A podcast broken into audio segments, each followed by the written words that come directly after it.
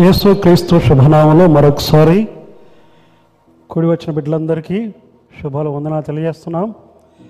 మన మన గృహాల్లో ఉండి మరొకసారి దేవుని ఆలయంలో ఈ విధంగా ఎందుకంటే మన గృహమే ఆలయం. కాబట్టి ఎక్కడున్నా కూడా దేవుని ఆలయంగా భావించి దేవునికి మహిమకరంగా సమస్తం జరగలాగా ప్రార్థనాపూర్వకంగా ఈ కార్యక్రమంలో పాల్గొందాం.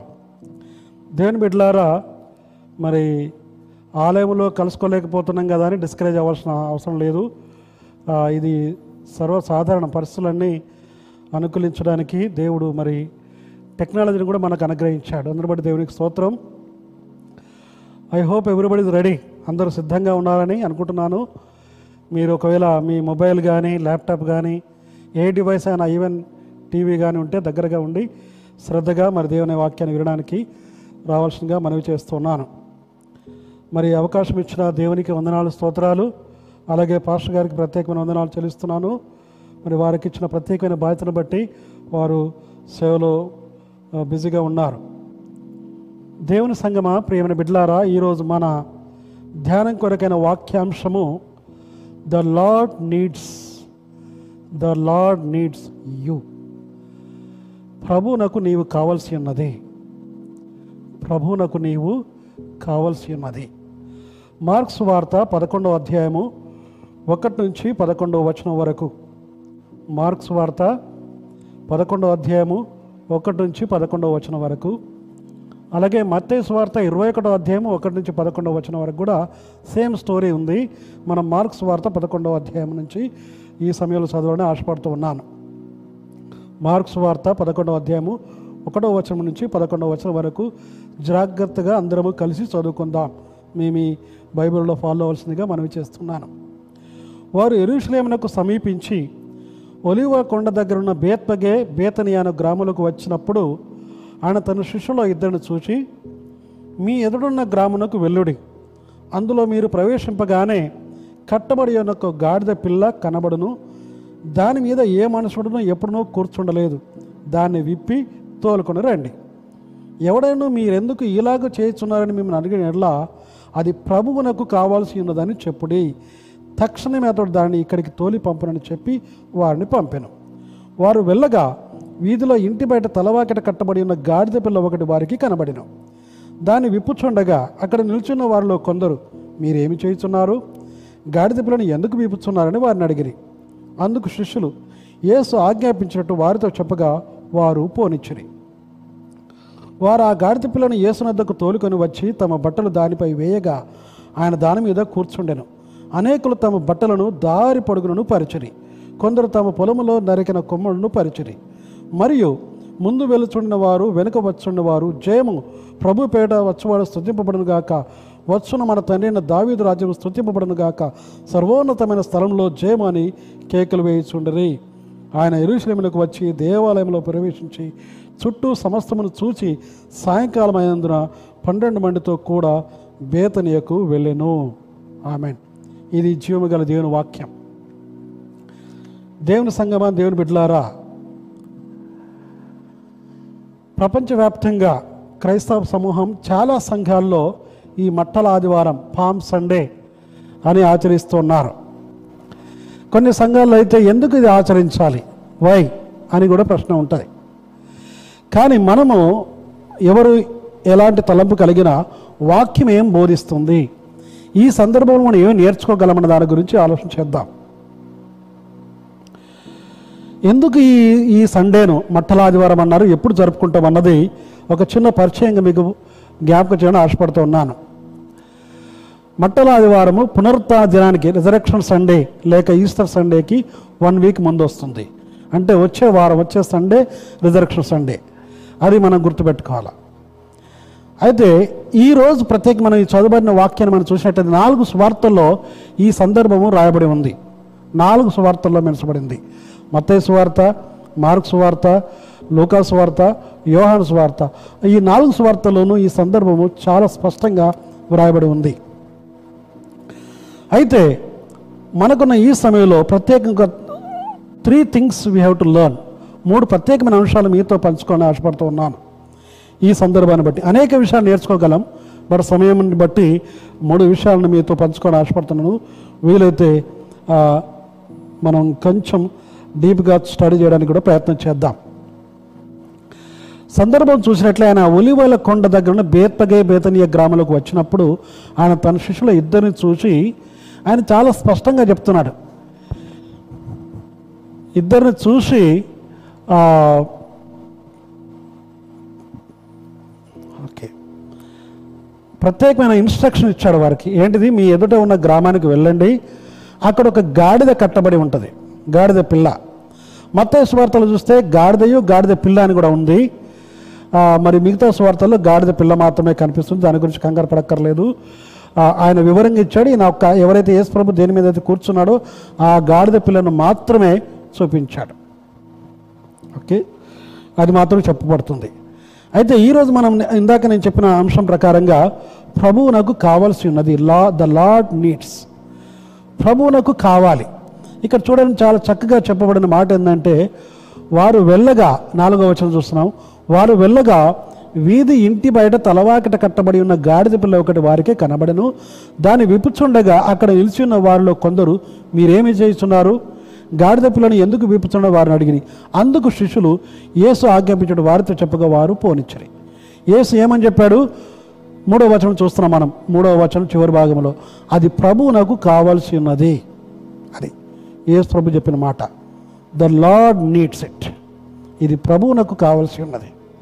ఈ ఉదయకాలం ఈ గాడిద పిల్ల అంశాన్ని బట్టి తర్వాత మనం చుట్టున్నాం ఖర్జూర మట్టల గురించి చూస్తున్నాం. తర్వాత వాళ్ళు జయము హోసన్నా హోసన్న అనే పాటలు పాడుతున్నారు అక్కడ. ఈ మూడు అంశాలని మనం దృష్టిలో పెట్టుకొని చూద్దాం. ముఖ్యంగా ఐదు ప్రత్యేకమైన విషయాలు ఉన్నాయి. బట్ మూడు విషయాలు మాత్రం మనము కొంచెం స్టడీ చేయడానికి ప్రయత్నం చేద్దాం. మొట్టమొదటిది గాడిద పిల్ల. ఎందుకు యేసు ప్రభు గాడిద పిల్లని ఎంచుకున్నాను కూర్చోడానికి? అది మొదటి ప్రశ్న. రెండవది ఎరుషులేముకు వెళ్ళుచున్నప్పుడు ఎరుషులేముకు యేసు ప్రభు ఇది మొదటిసారి కాదు. అనేక సార్లు వెళ్ళాడు అనేకసార్లు ఎరుసలేం మందిరానికి వెళ్ళి అక్కడ ప్రసంగం చేశాడు దేవుని వాక్యాన్ని బోధించాడు మరి ఈసారే ఎందుకు యేసు ప్రభుకి ప్రత్యేకమైన ఆహ్వానం పలకబడింది? ఒక ప్రత్యేకమైన ప్రశంసన అక్కడ చూస్తే మనం ఆ సీన్ అందరూ మనం అర్థం చేసుకుంటే చాలామంది గుంపులు గుంపులుగా వచ్చారు. జన సమూహం అని ఉంది అక్కడ. జనసమూహం వచ్చారు. వచ్చి మరి ఆ గాడిద పిల్లను తీసుకొచ్చిన తర్వాత దానిపైన బట్టలు వేశారు దానిపైన బట్టలు వేశారు. దారి పొడుగునా బట్టలు వేశారు. తర్వాత ఖర్జూరం బట్టలు కొన్ని చెట్ల కొమ్మలని ఒక చోట ఉంది మరి ఇక్కడ మాత్రం ఖర్జూరం మట్టలు తీసుకొని మరి ఆయనకు జయమని చెప్తూ అది కూడా పరిచారు. కొందరు జయమని ఊపుతూ ఉన్నారు. పాటలు పాడుతూ స్తోత్రం చెల్లిస్తున్నారు. స్తోతిస్తూ ముందుకు సాగుతున్నారు. ఆయన గాడిద పిల్ల మీద కూర్చున్నాడు.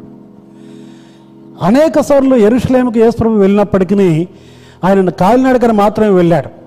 ఈ ఒక్కసారి మాత్రమే గాడిద పిల్ల మీద కూర్చొని వెళ్తున్నాడు. అంతకంటే ముందు నడవడమే కాలినడకనే వెళ్ళాడు చాలాసార్లు వెళ్ళాడు. చాలాసార్లు చూశాం. ఎందుకు మరి గాడిదను తీసుకున్నాడు? ఎందుకు గాడిద మీద కూర్చున్నాడంటే దానికి కొన్ని అర్థాలు ఉన్నాయి. ఎరుష్లేముకు వెళ్ళడానికి కారణము తన మరణము సమీపమైనదని సూచించడానికి. తను మానవాళి కొరకు తన ప్రాణాన్ని బలిగా అర్పించడానికి సిద్ధంగా ఉన్నాడు. అది దగ్గర అయింది ఆ సమయం దగ్గర పడింది అని చెప్పడానికి. రెండవది ఎరుషలేములో ప్రవేశించిన గాడిద పిల్లని ఎందుకు ఎంచుకున్నాడంటే గాడిద శాంతికి గుర్తు. కొన్ని వాహనాలని చూడ మనం చూసినట్లయితే ఒక్కొక్క వాహనానికి అంటే ఒక్కొక్క దానికి ఒక్కొక్క మీనింగ్ ఉంటుంది. దేని మీద కూర్చుంటే ఏ మీనింగ్ అన్నది కూడా మనం ఉన్నది. గాడిద పిల్లను జయోత్సాహంతో ఆయన వచ్చాడు. ఎనిమిదో వచనం చూసినట్లయితే వాళ్ళు జయోత్సాహంతో చేస్తున్నారు మన మత్తయి వార్తలో చూసినట్లయితే. జయోత్సాహం. మార్క్స్ వార్త పదో ఇదే ఇందాక మనం చదువుకున్నట్టుగా పదో వచనం చదువుకున్నాం కదా ప్రభు పేరిట వస్తున్నాడు స్థుతింపబడుగాక అని వెనక వస్తున్నారు ముందు వస్తున్నాడు. గట్టిగా చెబుతూ దావిదు రాజ్యము స్థుతింపబడునుగాక సర్వోన్నతమైన స్థలము జయము. జయమైన మాటకి మనకు తెలుగులో కింద ఫుట్నోట్ ఇచ్చి హోసన్న అనే మాట కూడా వాడబడింది. సో ఈ గాడిద చాలా ప్రత్యేకమైంది నేను చెప్పినట్టుగా అది శాంతికి చయనము అయితే గాడిదని ఎందుకు ప్రభు ఎంచుకున్నాడు అన్నదానికి ముందు కొన్ని మాటలు మాట్లాడిన తర్వాత మనం ఇంకొంచెం డీటెయిల్గా వెళ్దాం. ఒకవేళ ఆ రోజుల్లో ఒంటెను కూడా వాడుకునేవారు. ఒంటె ఎక్కితే అది ఒంటె కోపానికి గుర్తు. ఒంటె మీద కూర్చుంటే అది ఏంటి? కోపానికి గుర్తు. ఏనుగు అహంభావనకు గుర్తు. గుర్రము గర్వమునకు గుర్తు. పల్లకి గొప్పతనానికి గుర్తు. గాడిద సాత్వికమునకు దీనత్వమునకు గుర్తు. అది. గాడిదని ఎందుకు ఎంచుకున్నాడో అది కారణం. ఒకవేళ ఒంటె అయితే అది కోపానికి గుర్తు. కోపంగా ఉన్నవాడు ఒంటె మీద కూర్చొని వెళ్తాడంట. ఏనుగైతే అహంభావానికి గుర్తు. ఎస్ నేనే. నాది అన్నట్టుగా అహంభావం. గుర్రం అయితే గర్వానికి గుర్తు. ఓకే పల్లకైతే గొప్పతనానికి గుర్తు. గొప్పతనం. ఓకే కానీ గాడిదైతే సాత్వికానికి దీనత్వానికి గుర్తు. అందుకని యేసుక్రీస్తు ప్రభు వారు గాడిద పైన ఎక్కాడు. అంత మాత్రం కాదు గాడిదని ఎంచుకోవడానికి కారణము మరి జకరియా ప్రవక్త ద్వారా చెప్పబడిన మాట కూడా నెరవేర్చడానికి గాడిదని ఎంచుకున్నాడు దేవుడు. జకరియా గ్రంథం తొమ్మిదో అధ్యాయం తొమ్మిదో వచనం చూస్తే అక్కడ చాలా ప్రత్యేకంగా మనం చూడగలం. జకరియా గ్రంథం తొమ్మిదో అధ్యాయం తొమ్మిదో వచనం.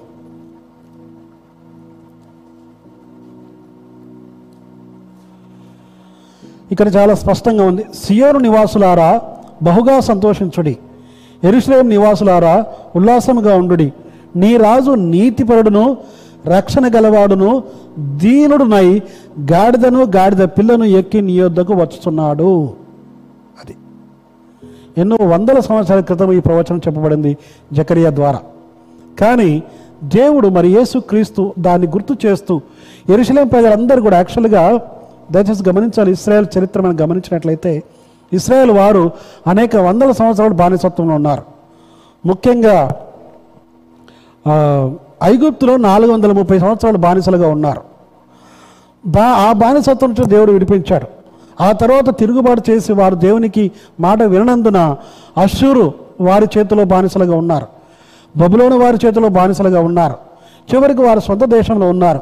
ఇప్పుడు ఎప్పుడైతే యేసుక్రీస్తు ఈ లోకానికి మానవుడిగా అవతరించారో ఆ సందర్భంలో వారు రోమా సామ్రాజ్యంలో ఉన్నారు. అంటే వారి దేశంలోనే ఉన్నారు కానీ రోమా వారు పరిపాలిస్తున్నారు. అప్పుడు అందుకనే గవర్నర్ ఇప్పుడు ఈ సందర్భంలో పిలాతు యేసుప్రభు పుట్టినప్పుడు హేరోద్ గవర్నర్గా ఉన్నాడు వారు రోమా ప్రభుత్వం. అంటే వాళ్ళ దేశంలో ఉన్నప్పటికీ ఇంకా బానిసలుగా ఉన్నారు వేరే వాళ్ళు పరాయి పాలన ఉన్నారు. కాబట్టి వాళ్ళు మెస్సియా కొరకు మెస్సి అంటే రాజు పంపడినవాడు మా రాజు వస్తాడు మమ్మల్ని విడిపిస్తాడని ఎదురు చూస్తున్నారు. ప్రవచనాలన్నీ ఉన్నాయి ముందుగానే మెస్సియాను పంపుతానని చెప్పాడు. అయితే దాన్ని గుర్తుగా ఎస్ రాజు వచ్చాడు విడిపించడానికి వచ్చాడు రక్షకుడికి వచ్చాడు అని చెప్పడానికి గుర్తుగానే యేసుక్రీస్తు ప్రభువారు ఈ గాడిద పిల్లని ఎంచుకొని దాని మీద కూర్చొని ఎరుషలేమనికి ప్రొసెషన్గా ఒక సమూహంగా వెళుతున్నారు. ఇక్కడ బైబిల్లో రాయబడలేదు కానీ కొందరు సైన్ కొందరు మరి బైబిల్ పండితులు మరి హిస్టోరియన్స్ ఏమంటారంటే అదే రోజు అదే సందర్భంలో పిలాతు కూడా వేరే ప్రాంతం నుంచి సిటీలో ఎంటర్ అవుతున్నాడు పెద్ద మిలిటరీ ఫోర్స్. పిలాతు ఆయన గవర్నర్ రోమా గవర్నర్. ఆయన సైన్యము వాళ్ళంతా పెద్ద ధరించి పెద్ద ప్రొఫెషన్ హట్టహాసంగా వాళ్ళు బయలుదేరుతున్నాడు. కానీ ఇటువైపు మరి యేసుక్రీస్తు దీనుడిగా సాత్వికుడిగా గాడిద పిల్ల మీద ఎక్కి వస్తున్నాడు. వాళ్ళంతా గుర్రాల మీద ఎక్కి వస్తున్నాడు. గుర్రాలు యుద్ధానికి గర్వానికి సూచన. నశింపజేయడానికి సూచన. కానీ ఈయన గాడిద పిల్లను దీనత్వానికి సూచన సాత్వికానికి సూచన దాన్ని ఎంచుకొని వచ్చాడు. ఇంకొక మాట మనం ఈ గాడిదను గురించి మనం అర్థం చేసుకోగలం. గాడిద ఇక్కడ మీరు చూస్తే కట్టబడి ఉన్న గాడిద పిల్ల అని ఉంటుంది. అక్కడ చూడండి ఐదో వచనం చూసినట్లయితే నాలుగు ఐదు కలిసి ఉన్నాయి. వారు వెళ్ళగా వీధిలో ఇంటి బయట తలవాకిట కట్టబడి ఉన్న గాడిద. కట్టబడి ఉన్న గాడిద. అది కట్టబడింది. దాన్ని కట్టివేశారు. గాడిద నార్మల్గా కట్టరు. ఎందుకంటే దాని కాళ్ళు తగులుతాయి పరిగెత్తి పోలేదు. భారం మోస్తుంది బాగా కానీ పరిగెత్తి పోలేదు. ఎదగబడి ఈజీగా పట్టుకోగలదు ఎందుకంటే దాని కాళ్ళు తగిలే పద్ధతి పెట్టారు. అదే గుర్రం అయితే పరిగెత్తిపోద్ది అంతే కానీ గాడిద పరిగెత్తలేదు. భారం మాత్రం అయ్యగలదు కానీ ఈజీగా పరిగెత్తిపోవడానికి అవకాశం లేదు. కానీ దీన్ని కట్టబడిన గాడిద అని ఇక్కడ రాయబడింది చాలా స్పష్టంగా. What is the meaning of that కట్టబడింది. ఎందుకు కట్టబడింది ఆ గాడిద? అది మనం చూడాలి. మనము ఇస్రాయేల్ చరిత్రను గమనిస్తూ ఉండగా వాళ్ళకు బలి అర్పించే సిస్టమ్ కూడా ఉంది. పరిశుద్ధమైన శుద్ధమైన గొర్రెను లేక ఒక మంచి పక్షిని పావురాన్ని అర్పించాలి. కానీ గాడిదని అర్పించడానికి లేదు. వాళ్ళ మగ పుట్టిన ప్రతి మగచూలు లేక మగ శిశువును మరి బలిగా అర్పించాలి. మరి కుమారులైతే మగబిడ్డను దేవునికి అర్పించాలి సేవ కొరకై అర్పించాలి. అలా ఉన్నది పద్ధతి. కానీ గాడిద దగ్గరకు వచ్చేప్పటికి గాడిదను అర్పించడానికి వీల్లేదు. ఒకవేళ మనము అబ్రహాము ఇసాక్ స్టోరీ జ్ఞాపకం చేసుకుంటే అబ్రా ఇసాకును అర్పించడానికి వెళ్ళేటప్పుడు గాడిద పిల్ల మీద గాడిద మీద ఆ కట్టెల మోపు పెట్టి వెళ్తారు. మోరియా కొండ దగ్గరికి రాగానే ఏం చేస్తాడు? గాడిదను పనివారిని ఇక్కడే పెట్టి ఆ కట్టెల మోపును మాత్రం పిల్లాడి మీద పెట్టి తీసుకెళ్తాడు. అంటే దేవుని సన్నిధికి వెళ్ళడానికి గాడిదకు అర్హత లేదు. ఎందుకంటే గాడిద అపవిత్రమైనది. గాడిద అపవిత్రమైంది కాబట్టి దేవుని సన్నిధికి వెళ్ళడానికి ఎంట్రీ లేదు. మరి ఎలా గాడిదకు మరి బలి అర్పించడానికి కారణం ఏంటంటే గాడిదకు బదులుగా గొర్రె పిల్లని అర్పించాలి. గాడిదకు బదులుగా గొర్రె పిల్లని అర్పించాలి. అప్పుడు గొర్రెపిల్లను అర్పించినట్లయితే గాడిద రెడీమ్డ్ అన్నమాట. దాన్ని విమోచన విడుదల కలుగుతుంది. సో గాడిదకు విలువలు కలగాడాలంటే గొర్రెపిల్ల కావాలి. ఇక్కడ గాడిద కట్టబడి ఉంది విడుదల లేదు. బందీగా ఉంది. కాబట్టి దేవుని గొర్రెపిల్లగా వచ్చిన యేసు ప్రభు సూచనగానే దాన్ని కట్టబడి ఉన్న గాడిదను విడిపించాడు. కట్టబడి ఉన్న గాడిదను విడిపించాడు ఇక్కడ. అందుకనే అన్నారు ఎందుకు మీరు గాడిదను విడుపుతున్నారు? గాడిద పిల్లనంటే ఇది ప్రభువునకు కావాల్సినది. ప్రభువునకు కావాల్సింది. దేని బిడ్డలారా ప్రభువు రెడీమర్గా విమోచకుడుగా విడిపించేవాడుగా వచ్చాడు. ఆ రోజు ఏ విధంగా గాడిదను విడిపించాడో అపవిత్రమైన గాడిద అది.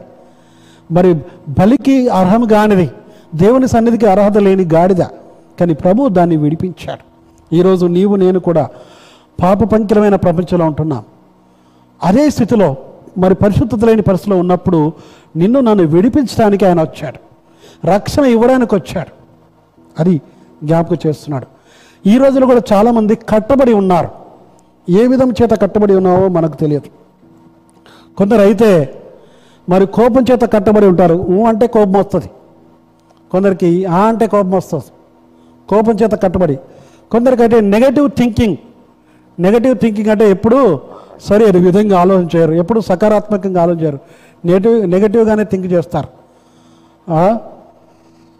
ఈ నెగటివ్ థింకింగ్ గురించి ఒక మాట జ్ఞాపకం చేయాలని ఆశపడుతున్నాను.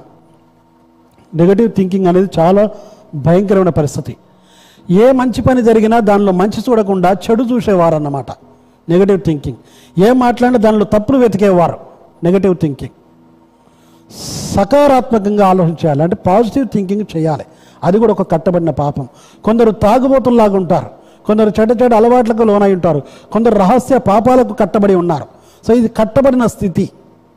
ఈరోజు నీవు ఏ స్థితిలో ఉన్నావో ఏ స్థితిలో కట్టబడి ఉన్నావో దాని నుంచి విడుదల నీకు కలగజేయడానికి యేసుప్రభు ఈ లోకానికి వచ్చాడని మరొకసారి మటలాదోడ దినముల దేవుడు జ్ఞాపకం చేస్తున్నాడు. నెగటివ్ థింకింగ్ ఉన్న వ్యక్తి సి ఇంగ్లీష్లో ఒక సేయింగ్ ఉంది. Quote a negative mind cannot give you positive life I repeat a negative mind cannot give you positive life ఒక నకారాత్మకమైన ఆలోచన సకారాత్మకమైన జీవితాన్ని ఇవ్వలేదు. నకారాత్మకమైన ఆలోచన సకారాత్మకమైన జీవితాన్ని ఇవ్వజాలదు. కాబట్టి we should have a positive thinking ప్రతి దానిలో మంచిని చూడగలగాలి. మంచి ఆలోచనలు కలిగి ఇక్కడ ఆలోచనలు ఎక్కడి నుంచి వస్తాయి? హృదయం నుంచి వస్తాయి. హృదయం నిండి ఉండు దానిని బట్టి నోరు మాట్లాడను కానీ హృదయంలో మంచిగా నిండి ఉంటే పాజిటివ్గా ఉంటే కూల్గా ఉంటే పీస్గా సమాధానంతో ఉంటే సమాధానంగానే ఉంటాం. When you have peace inside you will have peace outside with others నీలో సమాధానం కలిగితే నువ్వు ఇతరులతో సమాధానంగా జీవించగలవు. యేసుక్రీస్తు వచ్చింది కూడా అందుకనే సమాధానకర్త సమాధానం ఇవ్వడానికి వచ్చాడు కాబట్టి దేవుని బిడ్డలారా గాడిద పిల్లని విడిపించాడు. ఆయన దేవుని గొర్రెపిల్లగా వచ్చి ఆయనకు తెలుసు బలిగా అర్పించబడబోతున్నాను. ఈరోజు ఆదివారం పునరుత్థాన దినం. కానీ శుక్రవారం రోజు ఇంకా ఆరు రోజులు అంటే ఐదు రోజులు ఆరు రోజులు మాత్రమే ఉంది. ఈ ఆరో రోజు అర్పించబడబోతున్నాను అనేది ప్రభువుకు తెలుసు. కాబట్టి దాన్ని సో విడుదలకు సూచనగా గాడిద పిల్లని ఎంచుకున్నాడు. దీనత్వానికి సాత్వికానికి సూచనగా గాడిద పిల్లని ఎంచుకున్నాడు. మూడవది రక్షణకు సూచనగా నీవు ఏ స్థితిలో కట్టబడి ఉన్నా దాని నుంచి నేను విడిపించి రక్షిస్తాను అని చెప్పడానికి యేసుక్రీస్తు గాడిదని ఎంచుకున్నాడు. ఈ ఉదయకాలం నీవు ఏ స్థితిలో కట్టబడి ఉన్నావో ఆ స్థితి నుంచి నీకు విడుదలకు దేవుడు కలగజేయంగాక ఒకవేళ రహస్యమైన పాపం చేత కట్టబడి ఉంటే ఇప్పుడే ఆ సంఖ్యలు విడిపోవాలి. అదొక చెర. సాతాను చెరలో వేస్తాడు. రహస్యమైన పాపము కోపము ఆగ్రహము నెగటివ్ థింకింగ్ నెగటివ్ థింకింగ్ గురించి ఇంకొక మాట జ్ఞాపకం చేస్తాను. ఎందుకంటే ఈ నెగటివ్ థింకింగ్ చాలా భయంకరమైనది. మనిషి ఏది మంచి మాట్లాడినా కూడా ఆ మంచిని చూడకుండా తప్పులు వెతకడం అనేది నెగటివ్ థింకింగ్ ఒక కోట్ ఉంది ఏంటంటే a positive thinker a positive thinker sees the invisible feels the intangible and achieves the impossible a positive thinker sees the invisible feels the intangible and achieves the impossible దీని తెలుగులో చెప్పాలంటే ఒక positive thinker ఒక సకారాత్మకమైన ఆలోచన చేసే వ్యక్తి కనిపించని దానిని చూడగలడు టచ్ చేయ దాన్ని స్పర్శించాలని దాన్ని కూడా స్పర్శించగలడు అసాధ్యం అనుకున్న దాన్ని కూడా సుసాధ్యంగా సాధించగలడు. అది. So there is a power in positive thinking దేని బిడ్లారా ఈ ఉదయకాలం ఈ మట్టలాదివార దినములో? ప్రభువు నీకు నాకు బోధిస్తున్న మాట ఏంటంటే let's have a positive thinking ప్రభు వచ్చాడు సమాధానం ఇవ్వడానికి. ప్రభు వచ్చాడు విడుదల కలగజేయడానికి. ఒకవేళ నీవు దేని చేత కట్టబడి ఉన్నావో ఆ ఒక్కటి చాలు మనిషిని చెడగొట్టడానికి. అందుకని ఒక ధనవంతుడు పరిగెత్తుకుని వస్తే యేసు ప్రభు అతను చూసి అన్నీ చేస్తున్నానని చెప్తాడు. నేను ధర్మశాస్త్రం పాటిస్తున్నాను పదాజ్ఞానం పాటిస్తున్నాను అన్నీ చేస్తానని చెప్తే అప్పుడు ప్రభు అంటాడు నీకు ఒక్కటి కొదవగా ఉన్నది. ఎన్ని కొదవగా ఉన్నాయి?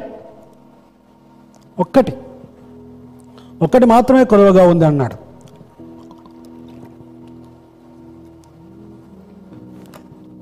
ఈ ఉదయకాలమందు నీకు నాకు మనలో కూడా ఒక్కటి ఏది కొదవగా ఉందో అది పూర్తి చేసుకోవాలి. ఒక్కటి కొదవగా ఉంది. ఒకటి నీకు కావాల్సి ఉంది. ప్రభువు కోరుకుంటున్నాడు నేను ద లార్డ్ నీడ్స్ యూ ప్రభువుకు నీవు కావాలి. నీవు ఇంకా కట్టబడిన స్థితిలో ఉండక్కర్లేదు. విడిపించబడాలి. ప్రభుతో సహవాసం ఉండాలి. ప్రభుని ఆరాధన చేయాలి. అందుకని ఇక్కడ చూడండి మనం నెక్స్ట్ పాయింట్కి వచ్చినట్లయితే మొట్టమొదటి గాడిదను చూసాం ఆ గాడిద నుంచి మనం మూడు ప్రత్యేకమైన అంశాలు నేర్చుకున్నాం. గాడిద సాత్వికమునకు దీనత్వానికి సూచన. గాడిద శాంతికి సూచన. అంత మాత్రం గాడిద అపవిత్రమైన దాన్ని విడిపించడానికి రక్షణ విడుదలకు సూచనగా ప్రభు ఎంచుకున్నాడని మనం చూసాం అలాగే సరే ఖర్జూరపు మట్టల గురించి కూడా మనం ఒకసారి ఆలోచించేద్దాం ఖర్జూరపు మట్టలు కూడా ప్రభు వాడుకున్నాడు. ఎందుకు ఖర్జూర బట్టలు దేవుడు అక్కడ వాళ్ళందరూ వాడుకున్నారు? అంతలాగా ఎందుకు బట్టలన్నీ పరిచారు అక్కడ? దాని అర్థం ఏంటి? మీరు ఎప్పుడైనా పెద్ద పెద్ద వారు రా- అంటే రాజులు కానీ పెద్ద పెద్ద సెలబ్రిటీస్ వచ్చినప్పుడు దేశానికి వచ్చినప్పుడు వాళ్ళకి ఏం చేస్తారు? రెడ్ కార్పెట్ అంటారు రెడ్ కార్పెట్ ఎర్ర తివాచి ఇట్లా మనకు ఎర్ర తివాచి ఉంది కదా ఇట్లా. ఇప్పుడు ఏదో దేశ ప్రధాని ప్రెసిడెంట్ వస్తే రెడ్ కార్పెట్ చేసి స్వాగతం పలుకుతారు. సో ఇట్స్ హానర్ ఒక గౌరవం రెస్పెక్ట్ హానర్ గుర్తు. అలాగే వాళ్ళు పేదవారు కాబట్టి వాళ్ళ దగ్గర ఉన్న బట్టలు మాత్రమే వాళ్ళ పైన బట్టలు అంటే పైన వాళ్ళ షర్ట్ ఉంటుంది పైన గార్మెంట్ ఉంటుంది వేరే. అట్లా ప్రధానికి వారి పై పై బట్టలు ఉంటాయి ఎక్కువగా. ఓకే అలాంటివి తీసి పరిచారు. గాడిద మీద వేశారు తర్వాత దీన్ని కూడా పరిచారు అంటే they are recognising that Jesus Christ is the king ఆయన రాజు మమ్మల్ని విడిపించేవాడు అని కూడా ప్రజలు గుర్తించారు. అయితే ఇక్కడ మాట గమనించాలి. వాళ్ళు గుర్తించింది రోమా ప్రభుత్వాన్ని పడగొట్టి ఫిజికల్గా ఈ లోక రాజ్యాన్ని స్థాపించాడు అని అనుకున్నారు వాళ్ళు. అది ప్రాబ్లం. వాళ్ళు ఎదురు చూస్తుందంతా అదే. ఎందుకంటే మేము తరతరాలుగా బానిసత్వంలో ఉన్నాం. ఐగుప్తులో బానిసలుగా ఉన్నాం. అశూరు చేతిలో బానిసలుగా ఉన్నాం. బబులోని చేతిలో బానిసలుగా ఉన్నాం. ఇప్పుడు మానది మా దేశంలో మేము ఉన్నప్పటికీ ఇంకా వేరే వాళ్ళు మమ్మల్ని పరిపాలిస్తున్నారు. కాబట్టి వీరి నుంచి విడిపించి మా స్వయం పాలన వస్తుంది. ఈయన వచ్చి మమ్మల్ని పరిపాలిస్తాడు అని అనుకున్నారు. కానీ ఆయన గాడిద పిల్ల మీద వచ్చటం ద్వారా వాళ్ళకు అర్థమైపోయింది ఏంటంటే ఈయన అలా కాదు చనిపోవడానికి వచ్చాడు. నా రాజ్యం వేరు మీ రాజ్యం వేరు అన్నాడు. మీరు అనుకుంటున్నది కాదు. దేని బిడ్డలారా మనం చాలాసార్లు వేరే రకంగా ఎక్స్పెక్ట్ చేస్తారు. యేసుక్రీస్తు నమ్ముకున్న తర్వాత ఏదో జరుగుద్ది ఏదో జరుగుద్ది అని ఫిజికల్గా లేక మెటీరియలిస్టిక్గా ఈలోక సంబంధమైన ఆశీర్వాదాలు కూడా కనిపెడతాడు. ఆయన పరలోక సంబంధమైన ఆశీర్వాదాలు ఇవ్వడానికి వచ్చాడు. వాళ్ళు కూడా అందుకనే మిశ్రమనష్టాన్ని చేసుకున్నారు. ఈరోజు హోసన్న హోసన్న జయము జయమని స్థుతించిన వారే మనం మనం చూస్తాం ఒకరోజు ఏమంటున్నారు? సెలవు వేయండి సెలవు వేయండి సెలవు వేయండి అని కేకలు వేశారు. ఎంత దారుణం. నీవు నేను కూడా సరైన రీతిలో అర్థం చేసుకోవాలి. ప్రభువును స్పష్టంగా అర్థం చేసుకోవాలి. ఆయన విడిపించడానికి వచ్చాడు. ఆయన ఈ లోకరాజ్యాన్ని స్థాపించడానికి రాలా. పరలోకరాజ్యం సమస్తానికి అధిపతి ఆయన జీవాధిపతి. కాబట్టి ఆయన మనం సరిగా అర్థం చేసుకొని ఆయన స్తుతించాలి. ఇక్కడ వాళ్ళు ఖర్జూర మట్టలు పట్టుకుంటే ఖర్జూర మట్టలు మరి విజయానికి సూచన. ఖర్జూర మట్టలు విజయానికి సూచన. ఆయనకు తెలుసు ఆయన విజయాన్ని పొందుకున్నాడు. అల్టిమేట్గా వీరందరూ నన్ను సిలువకేస్తారు. ఘోరమైన మరి మరణాన్ని పొందవలసి ఉంటుంది. ఆ తర్వాత సమాధి చేయబడి మూడవ తిరిగి దినామున తిరిగి లేస్తానని ప్రభువుకు తెలుసు. కాబట్టి ఆ విజయానికి సూచనగానే మరి ఆ రోజు ప్రవక్త ద్వారా చెప్పబడినట్టుగా వారు ఖర్జూర మట్టలతో స్వాగతం పలికారు. తర్వాత హోసన్న హోసన్న అని శుధిస్తున్నాడు హోసన్న అనే మాటకు అర్థం ఏంటిది? రక్షించుము మమ్మను రక్షించుమని అర్థం. రక్షకుడు అని అర్థం. మమ్మను రక్షించుము. Saves Lord please saves that is the meaning of the word hosanna. జయము. తెలుగులో అదే అంటాడు ప్రభు పేట వచ్చువాడు స్థుతింపబడును గాక. వచ్చున మన తండ్రి దావీదు రాజ్యము స్థుతింపబడును గాక. సర్వోన్నతమైన స్థలం దేవునికి స్థలంలో జయము అనే మాట వ్రాయబడింది. దావీదు రాజ్యం అనే మాట కూడా వాడబడింది ఇక్కడ. దావీదు రాజ్యం అంటే ఏంది? యేసుక్రీస్తు దావీదు కుమారుడు కాదు. అంటే ఫిజికల్గా కాదు కానీ డైరెక్ట్గా అదే లైనేజ్లో వచ్చాడు. అదే వంశావళిలో వచ్చాడు. కాబట్టి దావీదుకు దేవుడు ఏదైతే వాగ్దానం చేశాడో ఆ వాగ్దానాన్ని మరి ఈయన స్థిరపరచడానికి వచ్చాడు. అదే సింహాసనం మీద ఈయన తరతరాలు పరిపాలన చేయబోతున్నాడు అయితే దాన్ని దృష్టిలో పెట్టుకొని ఇప్పుడే ఈ రోమ ప్రభుత్వాన్ని పడద్రోసి ఈయన రాజ్యాధికారం చేపడతారని వాళ్ళు అనుకున్నారు. అందుకనే మీరు జ్ఞాపకం ఉన్నదని కూడా ఇస్కరేజ్ యూదా కూడా ఒకప్పుడు ఏం పని చేశాడు? అందరి ముందు ఆయన రాజును చేద్దామని ప్రయత్నం చేశారు. రాజును చేస్తే నేను మంచి మినిస్టర్ని అయిపోతాను. చాలా ఏదేదో సంపాదించుకోవచ్చు అనుకున్నాడు. కానీ ఆయన తృణీకరించాడు నో నా రాజ్యం ఇది కాదు. దేని బిడ్డారా మనం వాక్యాన్ని వాక్య ప్రవచనాన్ని స్పష్టంగా అర్థం చేసుకోవాలి? ఆశీర్వాదం అంటే కేవలం మెటీరియలిస్టిక్ ఈలోక సంబంధమైనది కాదు. ఈలోక సంబంధం కూడా మనకు ఆరోగ్యం ఇస్తాడు దేవుడు ఆహారం ఇస్తాడు ఉండడానికి ఇల్లు కట్టుకోవడానికి బట్టలు ఇవన్నీ అవసరమే. కానీ వీటన్నిటికంటే మించినది పరలోక ఆశీర్వాదం. పరలోక రాజ్యంలో శాస్త్రకాలం ఉండడం ఇంపార్టెంట్ అది ఆ అర్హత దేవుడు నీకు ఇస్తున్నాడు. ప్రభుతో చిరకాలం ఉండడానికి దేవుడు అవకాశం ఇస్తున్నాడు. కాబట్టి ఖర్చుల మట్టలు విజయానికి సూచన. కాబట్టి విజయాన్ని పొందుకుంటాం. నీవు ఏ స్థితిలో ఉన్నా కూడా God is going to give you victory ఇక్కడ మనం చూసినట్లయితే యేసు లోకరక్షకుడు. మనందరికీ తెలుసు యేసు లోకరక్షకుడు. ఈ ఈ మరణం ఏదైతే రాబోతుందో దాని నుంచి విజయం ఉందనేది మనకు తెలుసు. ఆ, అంత మాత్రం కాదు మనం గాడిద విషయంలో చూసినప్పుడు గాడిద సమాజంలో ఎంతో విలువలేంది మనకు తెలుసు. కొన్నిసార్లు తిడతారు కూడా. ఏమని తిడతారు? గాడిద అని తిడితే ఎవరికైనా ఇష్టమా? ఎవరికి ఇష్టం లేదు. కాబట్టి అటువంటి గాడిదను యేసు ప్రభు ఎంచుకొని దాన్ని విడిపించాడు. ఈ లోకంలో ఒకవేళ నిన్ను ఎవరు ఇష్టపడ్డా ఇష్టపడకపోయినా ప్రభువుకు నువ్వంటే ఇష్టం. ఒకసారి చూడండి మార్క్స్ వార్త మూడో అధ్యాయము. మార్క్స్ వార్త మూడో అధ్యాయము. పదమూడవ వచనం.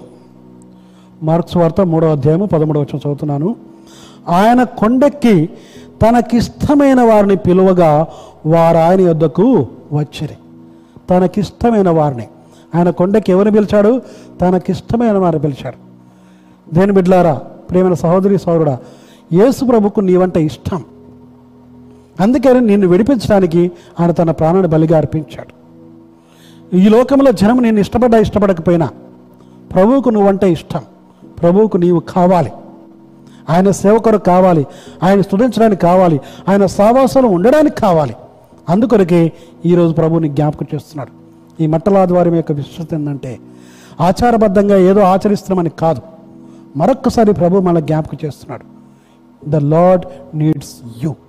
ప్రభువుకు కావాలి. నీవు కావాలి. ఆర్ యు రెడీ ప్రభుకు నేను సమర్పించుకోవడానికి సిద్ధంగా ఉన్నావా? ప్రభు సావాసం ఉండడానికి ప్రభువును స్థుతించడానికి ప్రభు కార్యాలు వెల్లడిపరచడానికి నువ్వు సిద్ధంగా ఉండాలి. ఆయన సాక్షిగా జీవించడానికి సిద్ధంగా ఉండాలి. దీనులము గనులము కా- మనం గనులము కాదు కానీ దీనులమైన మనల్ని గనులుగా తయారు చేయడానికి ఏ విలువ లేని మనకు విలువ ఇవ్వడానికి ప్రభు ఈ లోకానికి వచ్చాడు. అది మనం జ్ఞాపకం చేసుకుందాం. మనం కీర్తన నూట పద్దెనిమిది ఇరవై ఆరో వచనం చూసుకుందాం ఒకసారి. కీర్తన నూట పద్దెనిమిది ఇరవై ఆరు. కీర్తన నూట పద్దెనిమిది ఇరవై ఆరు వచనము చదువుకుందాం. యహోవా పేరిట వచ్చువాడు ఆశీర్వాదమందును గాక. యహోవా మందిరంలో నుండి మిమ్మను దీవించున్నాము. సో యహోవా పేరిట వచ్చువాడు ఆశీర్వాదమందును గాక అది. దేవుని పేరిట వచ్చువాడు ఆశీర్వాదం అంటాడు. చాలా జాగ్రత్తగా మనం గుర్తుపెట్టుకోవాలి. సో గాడిద పిల్ల విషయంలో గుర్తు చూసాం తర్వాత మరి ఖర్జూర మట్టల విషయంలో చూసాం ఇందాక నేను చెప్పిన ఖర్జూర మట్టలు మరి విజయానికి సూచన. ఖర్జూర మట్టలు అందమునకు సూచన ఆనందమునకు సూచన. ఖర్జూర మట్టలు అందంగా ఉంటాయి అది ఆనందానికి కూడా సూచన ఆనందంగా ఉన్నప్పుడు కొన్ని సూచన జయానికి సూచన. ఒకసారి చూడండి ప్రకటన గ్రంథం ఏడో అధ్యాయము తొమ్మిదో వచనం. ప్రకటన ఏడు తొమ్మిది. ప్రకటన గ్రంథం ఏడో అధ్యాయము తొమ్మిదో వచనం.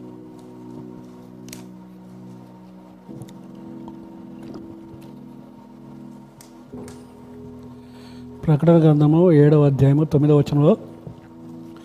ఇక్కడ చూస్తున్నాం మనం ఖర్జూర పంటల విషయం కూడా ఇక్కడ మనం గమనిస్తాం.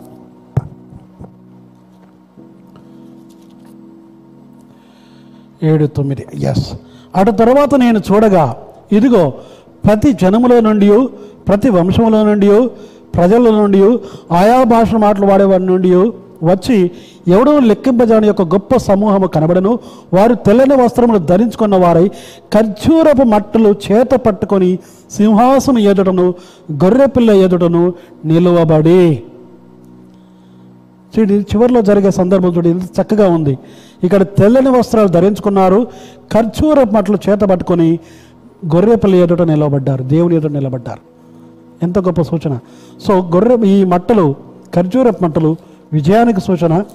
అందానికి సూచన ఆనందానికి సూచన. ఆనందంగా ఉన్నప్పుడు మనము వీటిని వాడుకుంటాం. తర్వాత ఆయన యేసుక్రీస్తు ప్రభు వారు ఇంకొక మాట కూడా మనం చూద్దాం. మత్తయి వార్త ఇరవై ఒకటో అధ్యాయం పదో వచ్చిన చూసినట్టయితే మానవుడు చేసిన పాపమును వెంటనే మరి పాపమును గురించి తీర్పును గురించి వెంటనే అది కలవర కలవర కొడకుండా వారిని విమోచించి ఆ కలవరాన్ని తీసివేసి దీనత్వం నుంచి ఘనతనివ్వడానికి యేసుక్రీస్తు లోక వచ్చాడని సూచించడానికి కూడా మనం జ్ఞాపకం చేస్తున్నాం. ఆ తర్వాత మనం చూసినట్టు ఇంకొక మాట మీకు జ్ఞాపకం ఆశపడుతున్నాం గాడిద పిల్ల చూసాం ఖర్జూర మట్టల విషయంలో కూడా చూసాం మూడవది హోసన్న జయము రక్షించారు కూడా అన్నాడు. దాని విషయం కూడా ఒకసారి చూద్దాం చూడండి. Um,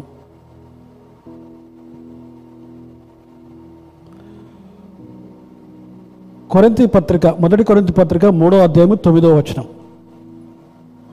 మొదటి కొరింతి పత్రిక మూడో అధ్యాయము తొమ్మిదో వచనం చూద్దాం.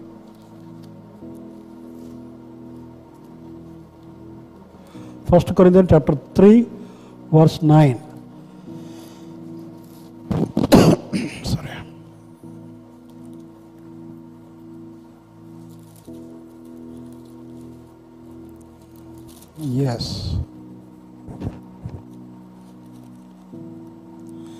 మేము దేవుని జత పని వారమై ఉన్నాము. మీరు దేవుని వ్యవసాయమును దేవుని గృహమునై ఉన్నారు. దేవుని గృహం. దేవుని గృహం. You are the house of God మీరు దేవుని గృహమై ఉన్నారు అంటున్నాడు ఎందుకంటే ఆయన రక్షించిన తర్వాత ఆయన మనలో జీవిస్తాడు.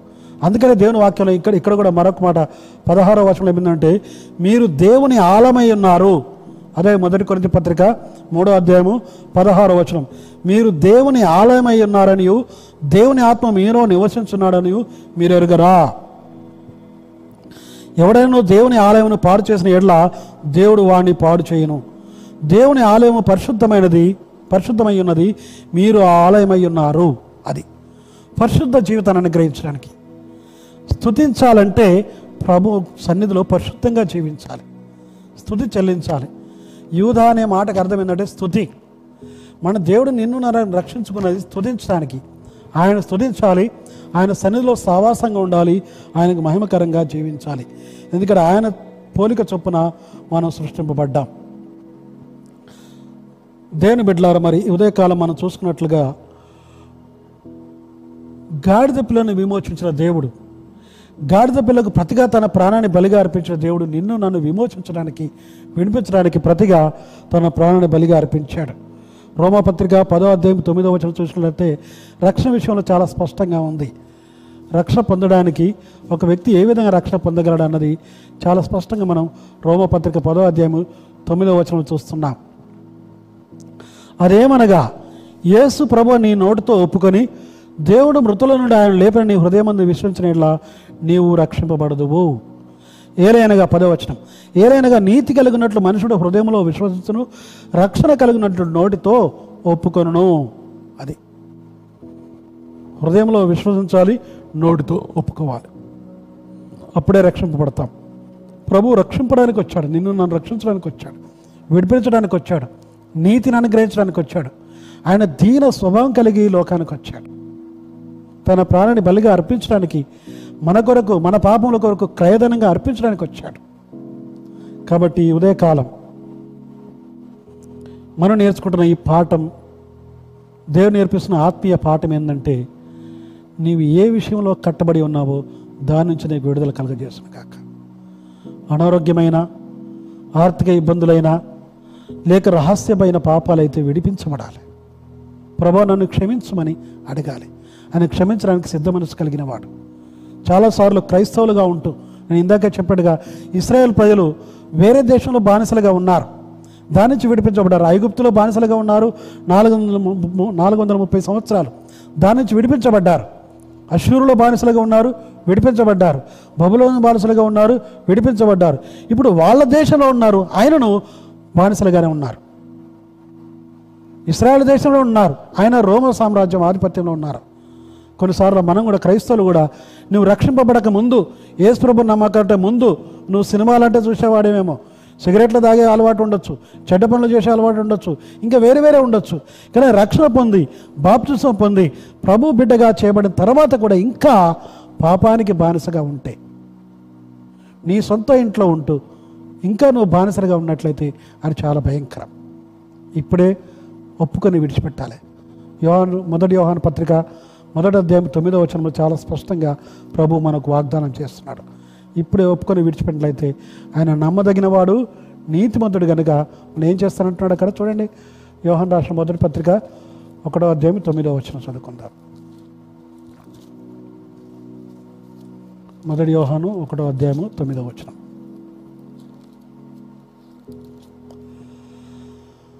మన పాపములను మనం ఒప్పుకునేలా ఆయన నమ్మదగిన వాడును నీతిమంతుడు గనక ఆయన మన పాపను క్షమించి సమస్త దుర్నీతి నుండి మనలను పవిత్రులుగా చేయును.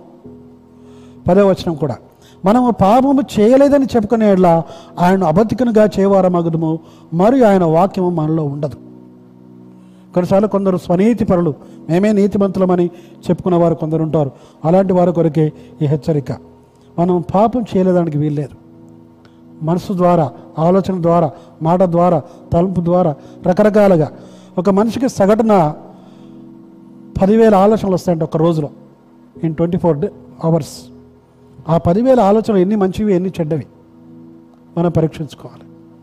కాబట్టి ప్రభు అంటున్నాడు నువ్వు ఒప్పుకోవాలి మన పాపం ఒప్పుకోవాలి ఒప్పుకొని విడిచిపెడితే నీకు విడుదల కలుగుద్ది. గాడిద పిల్లని విడిపించిన దేవుడు నిన్ను నన్ను విడిపిస్తాడు. ఈ గాడిద విషయాన్ని చూస్తే కూడా ఒక జ్ఞాపకం వచ్చింది. దానికి ఎంత గౌరవం వచ్చింది ప్రభువుని మోస్తున్నప్పుడు. దానిపైన బట్టలు వేశారు. దాని కింద కూడా కింద కూడా కాళ్ళకు కూడా మట్టి తగలకుండా బట్టలు వేసి మన కొరి ఖర్జూర మట్లేసి దానికి ఓ స్వాగతం స్వాగతం. నేను కూడా ప్రభువుకు మెడలో దండేసి ఉంటే ఈ గాడిదకు కూడా దండేసి ఉంటారు ఒకవేళ. అప్పుడు గాడిద లోపల మనసులో ఖుషిఖుషిగా నవ్వుకుంటొచ్చు అబ్బా నాకెంత గౌరవం ఈ రోజు అని. అయితే ఎవరో ఒక స్టోరీ చెప్పారు ఇలాగే. అలా వెళ్ళిన తర్వాత మరి ఆలయంలోకి వెళ్ళిన తర్వాత అయిపోయింది. ప్రభు మందిరంలోకి ఆలయంలోకి వెళ్ళాడు. ఈ గాడిద బయటకు వచ్చేసింది. ఆ గాడిద ఇంకో గాడిద మాట్లాడుకుంటున్నారట. మాట్లాడుకుంటుంటే అందరు రోడ్డు పంట వెళ్తుంటే ఈ గాడిదని ఎవరు చూడట్లేదు ఎవరు పట్టించుకోవట్లేదు. అప్పుడు ఈ గాడిద ఇంకో గాడితో చెప్తున్నట్టు ఇదేంటే ఇందాకనే వీళ్ళందరూ నన్ను వెల్కమ్ చేశారు దండలు వేశారు బట్టలు వేశారు. ఓ చేయం చేయమనుకుంటా అనుకుంటా స్థుతి తీసుకుంటూ పాటలు పాడుకుంటూ వెళ్ళారు. ఇప్పుడు నన్ను ఎవరు చూడట్లేదు?